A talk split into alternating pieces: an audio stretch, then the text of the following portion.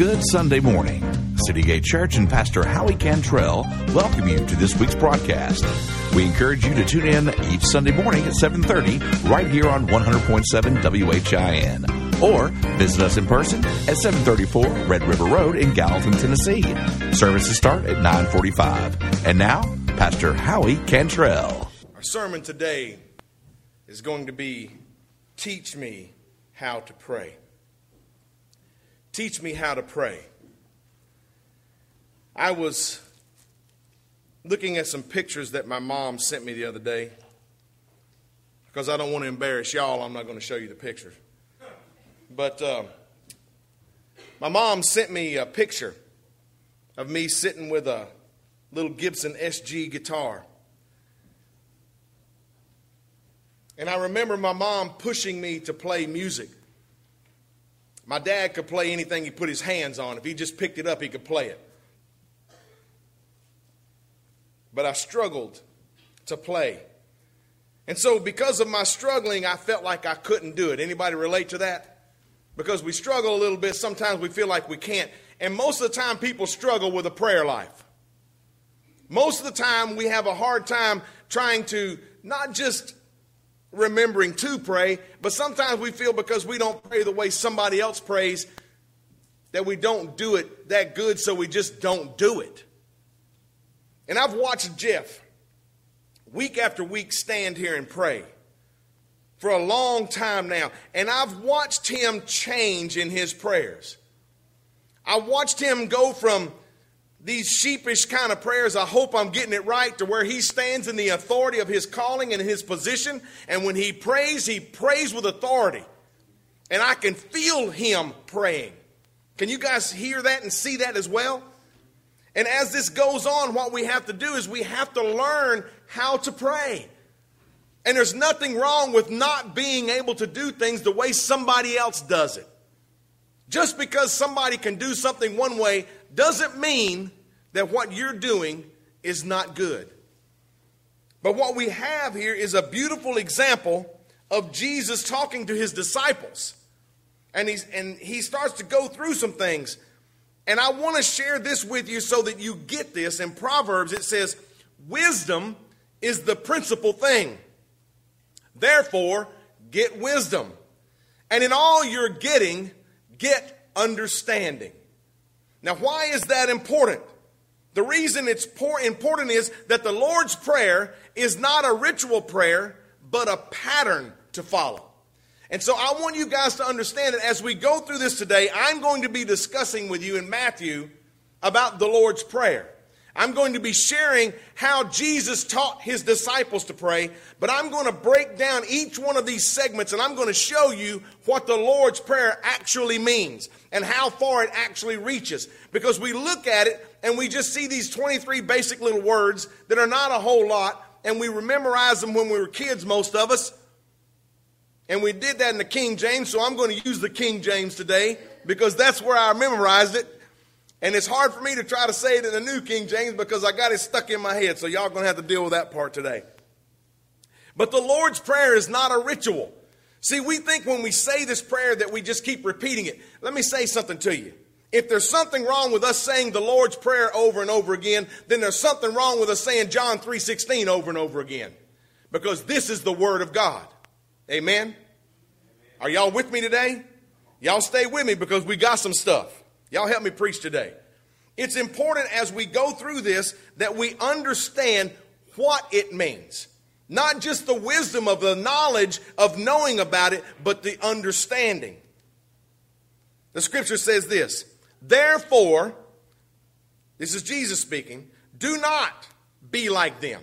For your Father knows the things you have need of before you ask Him. In this manner, therefore, pray.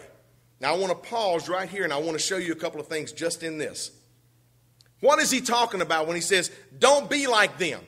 Because what was going on at the time is that these guys, these Pharisees especially, they would stand up in the middle of the market. And they would go into these big, eloquent prayers because they knew the language of the scripture. And so they would pray these big, long prayers. And they would pray with one eye open to see who was watching. And if somebody started watching, then they would pray louder. And as they would do this, they would draw a crowd around them, and they were trying to be noticed as someone who prays. We don't need to be noticed by men to be someone who prays. We need to be noticed by Satan that we're someone who prays. You better pay attention to what I just said because when we pray with authority, like Jeff has been praying, when we stand in authority and we pray these prayers, then we're being recognized by our enemy. And the reason we need to be recognized is because if we're recognized by him, we know for certain that God's seeing us. Amen? Amen? Let's keep digging into this. The Bible says this Our Father which art in heaven, hallowed be thy name. Thy kingdom come, thy will be done in earth as it is in heaven.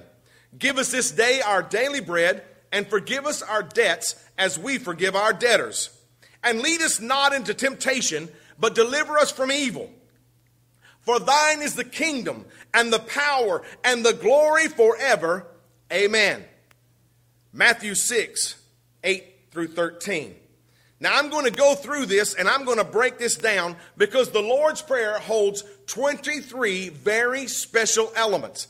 For those of you that were in theology class, we're doing prayer one, and I pulled this out of this and I reworked some of it, but for the most part, it's pretty much what came out of our text. And I felt that it was so important for us to know this and to learn this. Why is it important?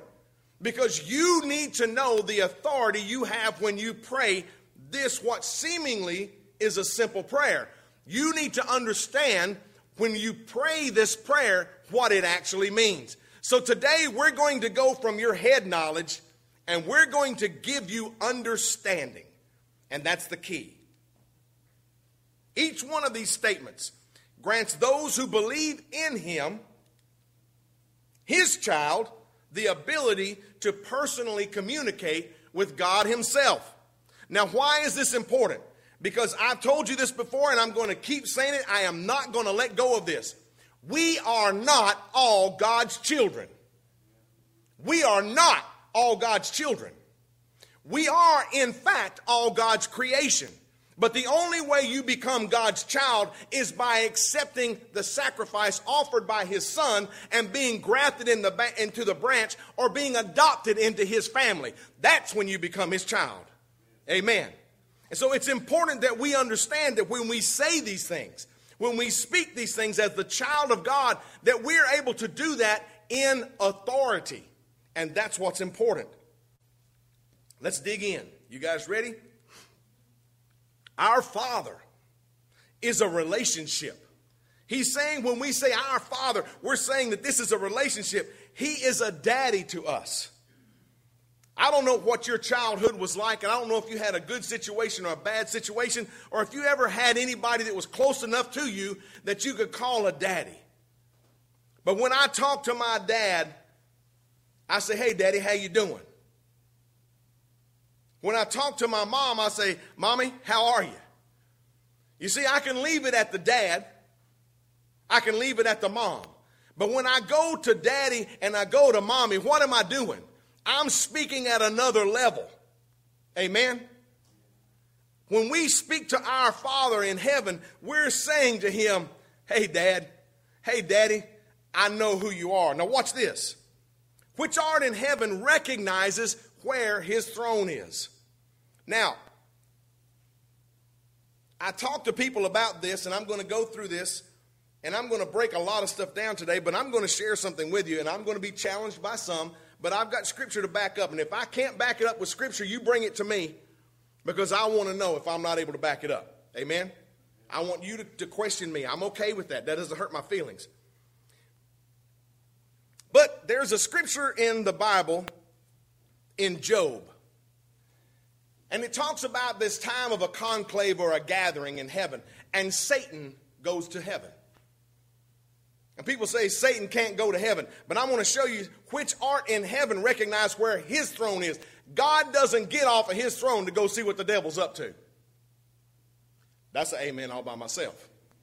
But it's the truth. God does not leave his throne to see where Satan is because he's sitting in authority and he's sitting where he's supposed to be and his son is sitting at the right hand. Hallowed be thy name is adoration that says he is worthy to be worshiped.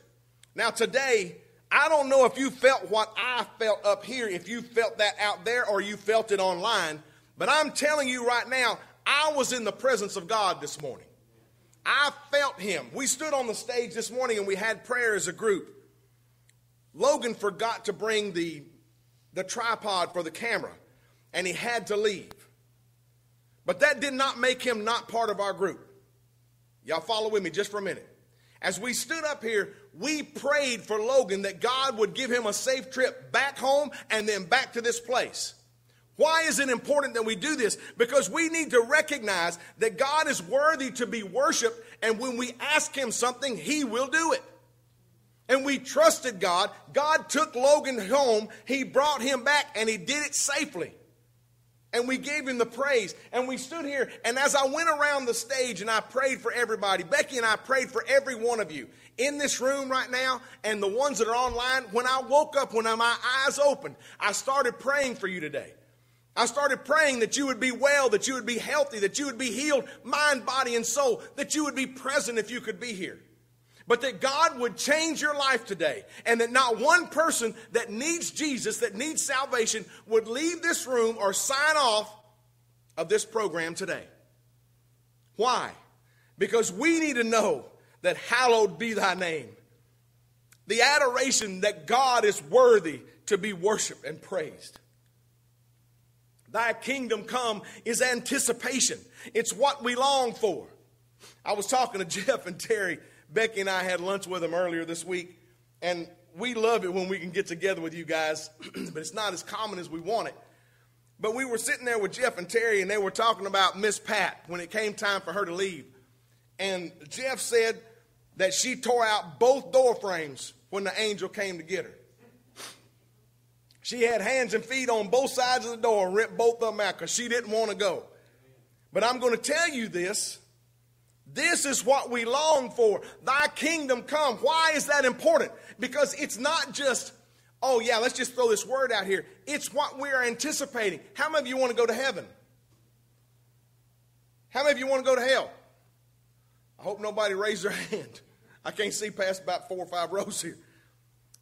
But we anticipate that God is going to forgive us of our sins, and we long for that. We long for the time, I do, I long for the time that I can go and I can see my grandmothers, that I can see my grandfathers, that I can see my aunts and uncles that have gone before, my friends and my family that have gone to the other side and they wait on us. I long for that day. I'm not pushing the envelope. I'm not trying to get out of here too quick. But when my time comes, I want to know. 1 John 5 13. These things have I written so that you may know that you have eternal life. I believe that today. I believe every word I'm saying to you because in anticipation, I wait to see him split the eastern sky. Amen. Thy will be done is consecration that His will is our will. One of the things that I try to teach my students is when I grew up, there was a, a thought process in church, in the church that I grew up, and many others, that we have the authority to bind Satan. So I'm just going to throw something out there for you. I know I'm messing with your thinking today. Good, I hope. But we know for certain that Jesus said, I beheld Satan as lightning fall from heaven. When he kicked, he being God, when God kicked Satan out of heaven, he didn't play games. And when Satan left, one third of all the angels went with him. We don't know how many that is, but we do know it was a specific number because it was a third of whatever the whole sum was. So, my question to you is if we have the authority to bind Satan, the Bible says, whatever's bound on earth shall be bound in heaven, whatever's bound in heaven will be bound in earth. We know that because the scripture says that. But do we have the authority to bind Satan? I challenge you with this thought. If we had the authority to bind Satan and the enemies or his, his demons, if we had that authority since the early church, since the second chapter of Acts, and the power and authority was given to us, by now, every one of them would have been tied up in the name of Jesus.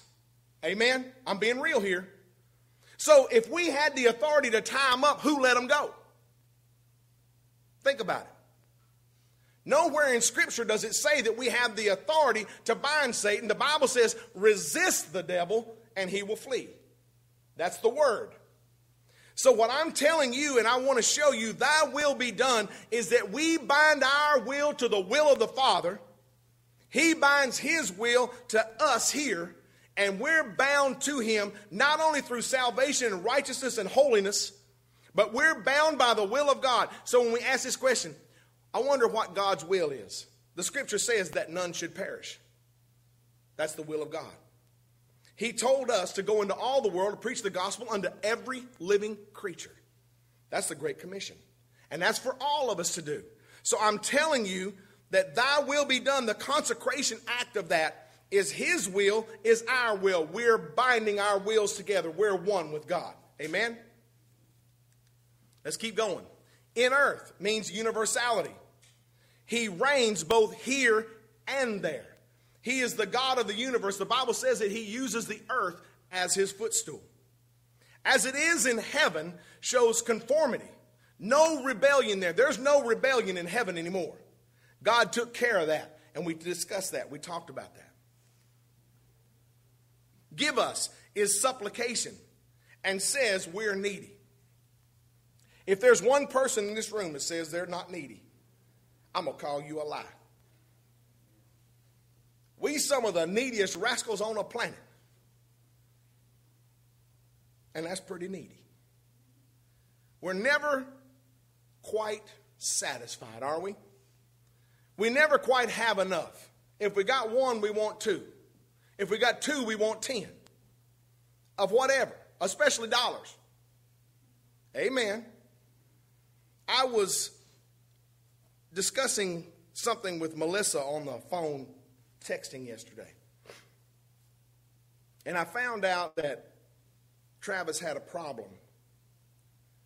He was pulling his wood splitter to go split wood, and the bearing locked up on the wheel. And because he drives a big, heavy truck, a big truck, he didn't realize that the bearing had locked up, and then soon after that, the wheel, the tire itself, blew out, and they just kept on going down the road. And if you saw his truck, you'd understand why he couldn't see that little thing behind him. But as I thought about that, I thought about being needy. Travis was in need of that log splitter yesterday. He needed it. Melissa needed it because they got up to go work together and go make that happen. But I know my son well enough to know that he starts diagnosing the situation. What can I do to fix this? And in the abilities that God has given him, he is a fantastic mechanic, but he couldn't fix it without the parts. Now, I want you to pay attention to what I'm saying right here. We are needy. We need God. We can't fix what is broken in us. Are y'all still with me? As much as we want to try, and I know if Travis could have done it yesterday, he would have fixed that thing and he would have drug it back home instead of having to load it up on his truck and unload it and all the stuff he had to go through here, Melissa. He would have done it if he could. I'm telling you today that the Lord's Prayer tells us when, we, when He says, Give us, God, give us. Give us what we need because we are needy. We are in need of a Savior. Amen? This day, definiteness. Today's need being met is enough. I don't know if y'all have experienced what I have experienced during this COVID situation, but I can't get enough to eat. I can tell by the laughing that some of y'all have experienced the same thing that I'm experiencing. I turned around and Tommy, I was trying to button my shirt. He said, What are you doing? I said, I'm trying to cover up my fat. He just laughed and turned his head. I can't seem to get enough. And I started praying. Last week at class, I challenged the students to start praying specifically every day and asking God for direction every day. I've started asking God, what should I put in my mouth and not put in my mouth? I didn't ask him last night. But my wife called me out. I know it's horrible, and I know it, it, it, I think it has something to do with this COVID thing going on. Because she, she looked over and saw what I was eating, and she said, Do you need a pickle with that? Because I had a cinnamon Pop Tart. I love a cinnamon Pop Tart, I ain't gonna lie. That's kind of like Dairy Queen ice cream. But I didn't have no Dairy Queen ice cream. I had me a cinnamon Pop Tart. And I went in and I put it in the microwave because the toaster takes too long. And I wasn't hungry, I was hungry. There's a big difference in those two things. And I got a jar of peanut butter. and and and and I didn't have any water upstairs, and I was too lazy to go downstairs. But I had some Hawaiian punch that I got from my grandson. And I know all that sounds crazy and it sounds weird, but when you put it in a mason jar, it works better. And I sat there and I ate a Pop Tart with peanut butter and drunk my juice. And my wife turned around and said, What are you doing?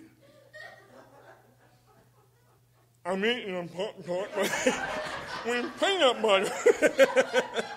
because I had a mouthful of peanut butter because I don't eat a little bit of peanut butter. That, that is a cargo container. What I'm getting, I want you guys to understand that I didn't need everything that I put in me last night, but I needed something. And I did not need to be humiliated and food shamed by my girlfriend. So I quickly ate my peanut butter and stopped. Because I had a couple little crackers sitting over on the table too. And I said, No, I'm not going to do that. She ain't going to get all of this. So when I'm telling you this, I want you to understand that I wanted that. And God allowed me to go to my cabinet and get that. And He allowed me to eat that even though I didn't ask him if it was good for me or not. Now, it was good for my mouth because I liked it. And no, I didn't need a pickle. Thank you very much. But I did like it.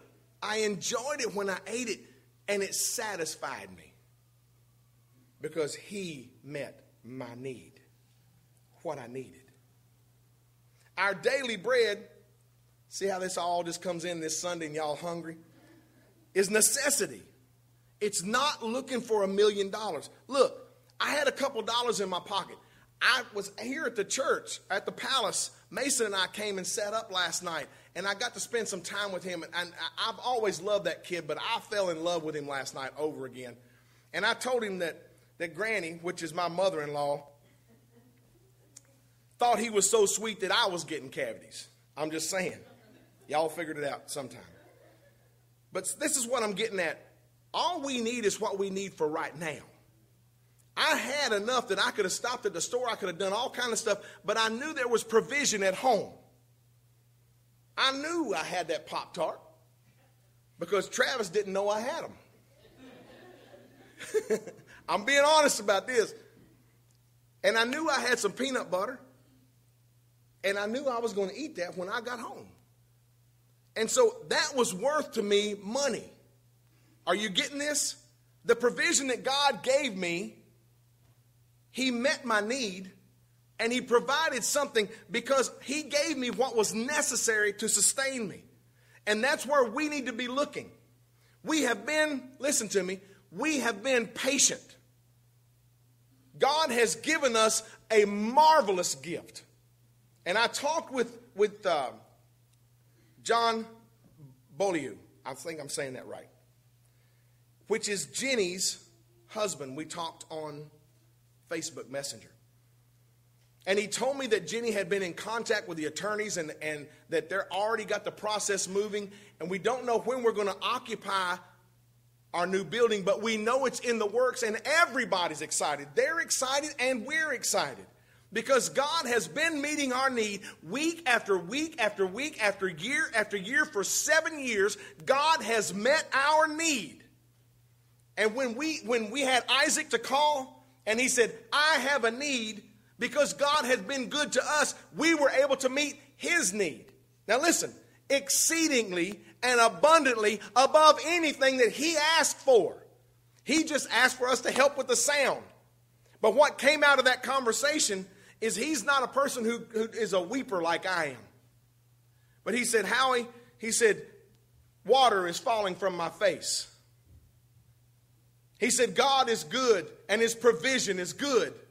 And he said this He said, Not only are we going to be able to buy the best sound system we can buy, but we're going to be able to fix the girls' bathrooms too.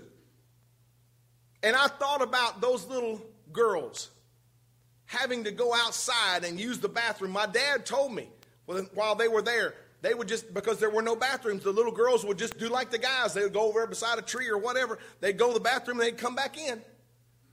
But I thought, what we're going to be able to do out of this church body, those of you that have helped online and those of you that have helped right here in front of us, in live person, the difference that we're going to make, not only are they going to get, but they're going to get more. This is what he's talking about. I'm going to give you your daily bread. I'm going to make sure that you have enough. And when somebody comes and needs, I'm going to make sure you got something to give them too. Are you still with me? You see how powerful this prayer is? Let's keep going. And forgive us. That's a penance. We recognize our wrongs. Listen, I tell people all the time in counseling, I don't care if you've got 1% on this side of the scale or you've got 90% on this side of the scale, own what's on your side. You got to own your own wrongs. You've got to understand that you are not perfect. You don't get it right all the time. And we sit in judgment against other people thinking that we're so right. Let me tell you something. The minute you think that you got it together, you better be careful because you're sitting in the wrong spot. You asked God to get out of his chair and you sat down in it. You better be careful. Amen. Recognize our wrongs. Forgive us our debts, which is our obligation. We owe him and all men. Now, I want to show you something. We owe everybody an apology. I promise you, there's not one person sitting in this room that hasn't wronged somebody that hadn't apologized for wronging them. I'm being real with it. My toes are curled up too. It's the truth. And when God reveals that to you, you make that right. You fix that. Because that way, He forgives our debts. It's an obligation we owe to Him and to other men. Because the Bible says, if you won't forgive them, I won't forgive you. That's God speaking. As we forgive, true forgiveness, we refuse to be judgmental. I was asked not long ago how I felt about gay people. And I said, What do you mean? They said, How do you feel about gay people? I said, What do you mean? They said, Well, do you think they're going to hell? I said, There's something you need to know about me. I don't deserve, earn, or have the right to sit in God's throne. Not my place. I know what the Word says, and I believe what the Word says. But the Bible also tells a man to work out his own salvation with fear and trembling before God. And if there is breath in a man, there's hope in a man. He said, Well, what do you think about them as individuals? I said, I love them. He said, How can you love gay people? I said, What are you talking about? How can I love gay people? I love them. He said, I just don't understand how you, how you can do that and you can be a preacher. I said, It's easy. God didn't call me to do anything but be a fisher of men. He called me to catch them. He never called me to clean them.